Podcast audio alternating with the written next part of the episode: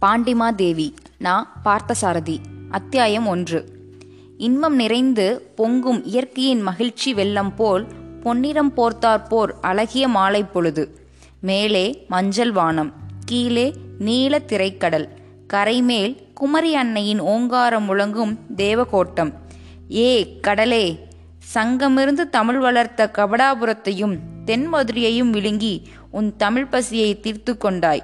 இனி உன்னை இந்த தமிழ் மண்ணில் அணுவளவு கூட கவரவிட மாட்டேன் என்று கடலுக்கு எச்சரிக்கை செய்வது போல் குமரி கன்னியா பகவதியார் கோயிலின் மணியோசை முழங்குகிறது. சங்கொலி விம்முகிறது. ஆயிரம் ஆயிரம் அலைக்குரல்களால் ஓலமிடும் அந்த பெருங்கடல் குமரித்தாயின் செந்தாமரை சிறு பாதங்களை பயபக்தியோடு எட்டி தொட்டு மீள்வது போல் நீண்ட மதிர்ச்சுவரில் மோதி மீண்டு கொண்டிருக்கிறது.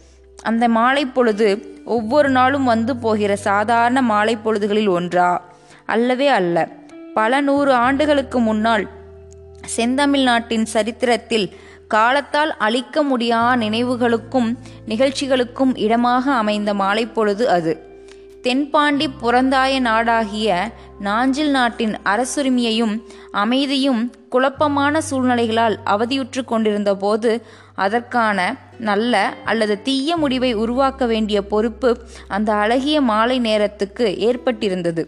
தென் தமிழ்நாட்டின் காவற் பொறுப்பை ஏற்க வேண்டிய பொறும் பொறுப்பை தம் வாழ்நாளில் அந்த புறத்தினின்றும் வெளியேறி அறியாத ஒரு பெண்ணின் தலையில் சுமத்தப்பட வேண்டிய நிலை. அண்டை நாட்டில் சோழ அரசன் ஆதரவற்ற தென்பாண்டி நாட்டை எப்போது கைப்பற்றலாம் என்று படை வசதிகளோடு துடித்து கொண்டிருக்கிறான். மகா மன்னரும் திரிபுவன சக்கரவர்த்தியும் சென்ற போரெல்லாம் வெற்றியே அடைந்து வருமான சடையவர்ம பராந்தக பாண்டியர் பள்ளிப்படை எய்தி இறைவனடி சேர்ந்து விட்டார். பாண்டிய நாடு துயரத்தில் ஆழ்ந்திருக்கும் சமயம். பராந்தக பாண்டியரின் புதல்வராகிய ராஜசிம்ம பாண்டியன் இளைஞன் காலஞ்சென்ற மகாமன்னரின் கோப்பெருந்தேவியான வானவன் மாதேவியார் கணவனை இழந்த அதிர்ச்சியிலிருந்து இன்னும் மீளவில்லை. யாராவது படையெடுத்து வந்தாலும் எதிர்த்து போர் செய்ய இயலாத இந்த நிலையில் சோழ அரசனும் கொடும்பலூர் குறுநில மன்னனும் படையெடுத்து வடபாண்டி நாட்டை கைப்பற்றிவிட்டனர். இளைஞனான ராஜசிம்ம பாண்டியன் சோழனாலும் கொடும்பலூர் குறுநில மன்னனாலும் துரத்தப்பட்டு அவர்களுக்கு அஞ்சி இலங்கை தீவுக்கு ஓடிவிட்டான். கோப்பெருந்தேவியாகிய வானவன் மாதேவி தென்பாண்டி நாட்டில் பரளியாற்றின் கரையிலிருந்து புறந்தாய நாட்டு கோட்டையில் போய் தங்கியிருந்தார்.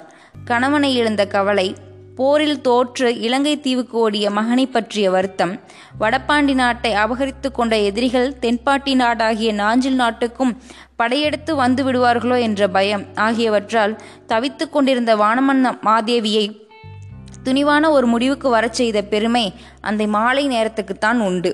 புறந்தாய நாட்டு கோட்டில் வந்து தங்கியிருந்த மாணவன் மாதேவி தென்பாண்டி குலதெய்வமாகிய குமரி அன்னையை தொழுவதற்காக வந்திருந்தார். பரளியாற்றின் கரையிலிருந்து குமரித்துறை வரையிலும் ஆங்காங்கே வாழையும் தோரணமும் பாலையும் கட்டி மகாரியாரி வருகையில் தங்களுக்குள்ள ஆர்வத்தை அலங்கரித்து காட்டியிருந்தனர் நாஞ்சில் நாட்டு பெருமக்கள். கோட்டையிலிருந்து இருபுறமும் திறந்த அமைப்புள்ள பல்லக்கில் பயணம் செய்த தேவிக்கு கூட்டத்தை கண்டு புதிய ஊக்கம் பிறந்தது. கணவன் மறைந்த சோகமும் மகன் ஓடிப்போன துன்பமும் நினைவின் அடிப்பள்ளத்தில் அமுக்கிவிட்டன. புவனம் முழுதுடைய மகாராணி வானவன் மாதேவி வாழ்க என்று நாஞ்சில் நாட்டு வேளாள பெருமக்களின் பல்லாயிரம் பல்லாயிரம் குரல்கள் வாழ்த்தொழி செய்தபோது சோகத்தில் புழுங்கிய அரசியின் உள்ளம் பெரு பெருமிதமுற்றது. எதிரிகை கைப்படாமல் எஞ்சியிருக்கும் தென்பாண்டி நாட்டை என் உயிரின் இறுதி மூச்சு உள்ள வரையில் அந்நியர் வசமாக்க விடமாட்டேன் என்ற சபதத்தை தனக்குத்தானே செய்து கொண்டார் மகாராணி வானவன் மாதேவி. கன்னியாகுமரியை வானவன் மாதேவி அடைந்தபோது ஏற்கனவே வேறு சில முக்கிய பிரமுகர்கள் அங்கு முன்பே வந்து காத்திருந்தனர். அப்படி காத்திருந்தவர்கள் எல்லோரும் நாஞ்சில் நாட்டு அரசியல் கலை அமைதி ஆகிய பல பல துறைகளில் அக்கறையுள்ளவர்கள் ஆவர். கோட்டாற்றில் தங்கியிருக்கும் பாண்டியர்களின் தென் திசை பெரும் படைக்கு தளபதியான வல்லாளன் தேவன் நிலத்தரு திருவர் பாண்டியன் காலத்திலிருந்து வழிமுறை வழிமுறையாக அறிவு பணி புரிந்து வரும் அரசிய மரபில் அந்த அதங்கோட்டாசிரியர் காந்தலூர் சாலை மணியம்பங்களாக்கும் பவளக்கனிவாயர் முதலிய பிரமுகர்கள் மகாராணியாரை பணிவன்புடன் எதிர்கொண்டு வரவேற்றனர்.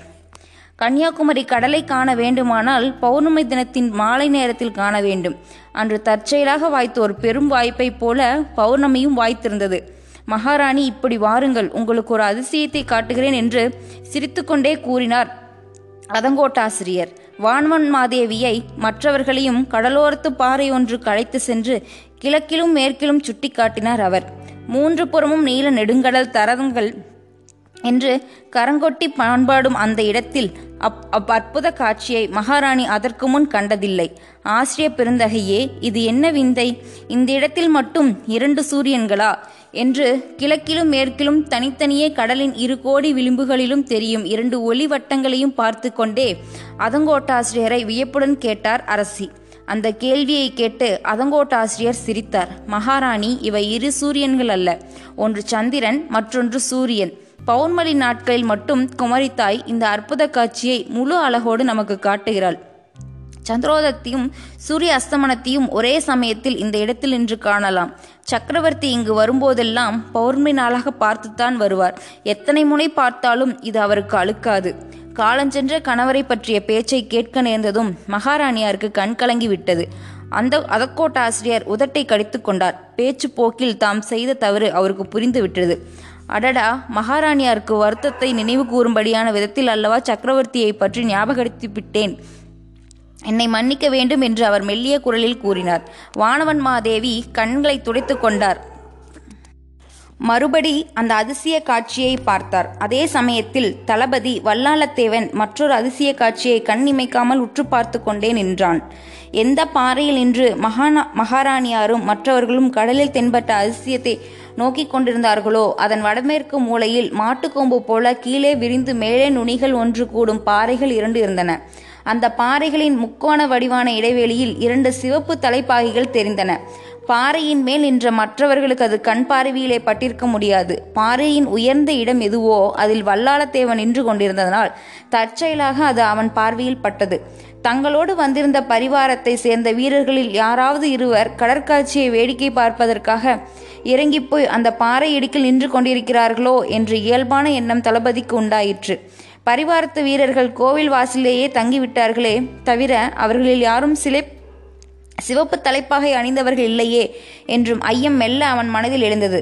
தான் அதங்கோட்டாசிரியர் மகாராணியார் பவளக்கனிவாயர் ஆகிய நால்வரையும் தவிர வேறு வீரர்கள் எவரும் கடற்கரை பாறைக்கு வரவே இல்லை என்று உறுதியாக தெரிந்து கொண்ட பின் தளபதியின் சந்தேகம் வலுப்பட்டது. பாறையை ஒட்டி திடீர் திடீரென்று ஆள் உயரத்துக்கு அலைகள் எழும்போது அந்த தலைப்பாகைகள் அவன் கண் பார்வைக்கு தெரியாமல் மறைந்துவிடும். அலைகள் தணிந்தபோது மறுபடியும் தெரியும்.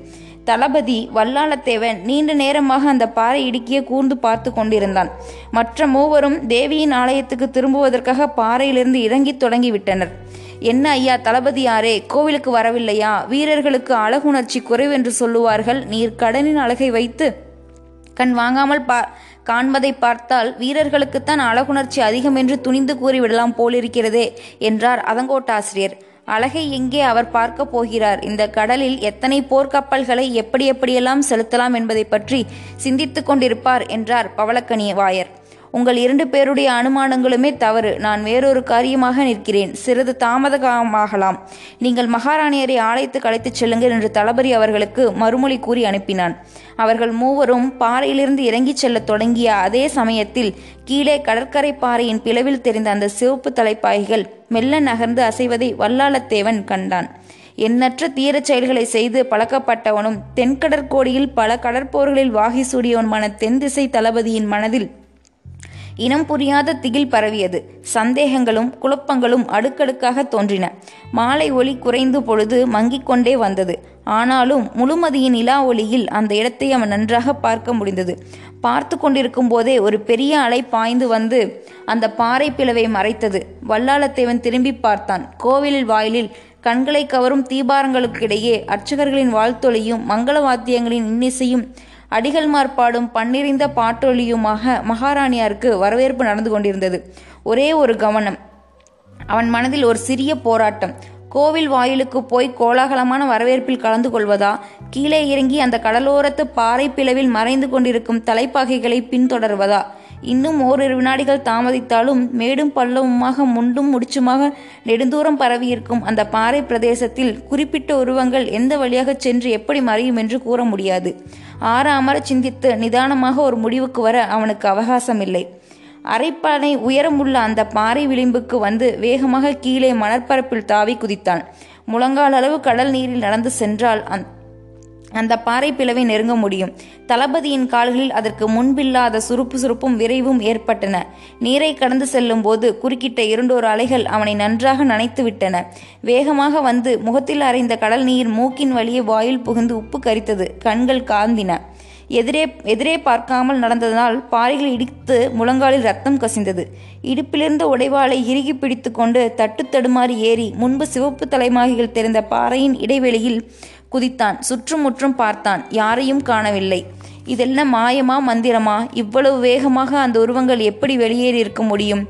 ஒருவேளை அவை பொய்த்தோற்றமா தம்முடைய கண்களுக்கு மட்டும் தெரிந்த பிரம்மையா? என்று எண்ணிக்கொண்டே மற்றொரு வழியாக கீழே செல்லும் பாதையில் வேகமாக நடந்தான்.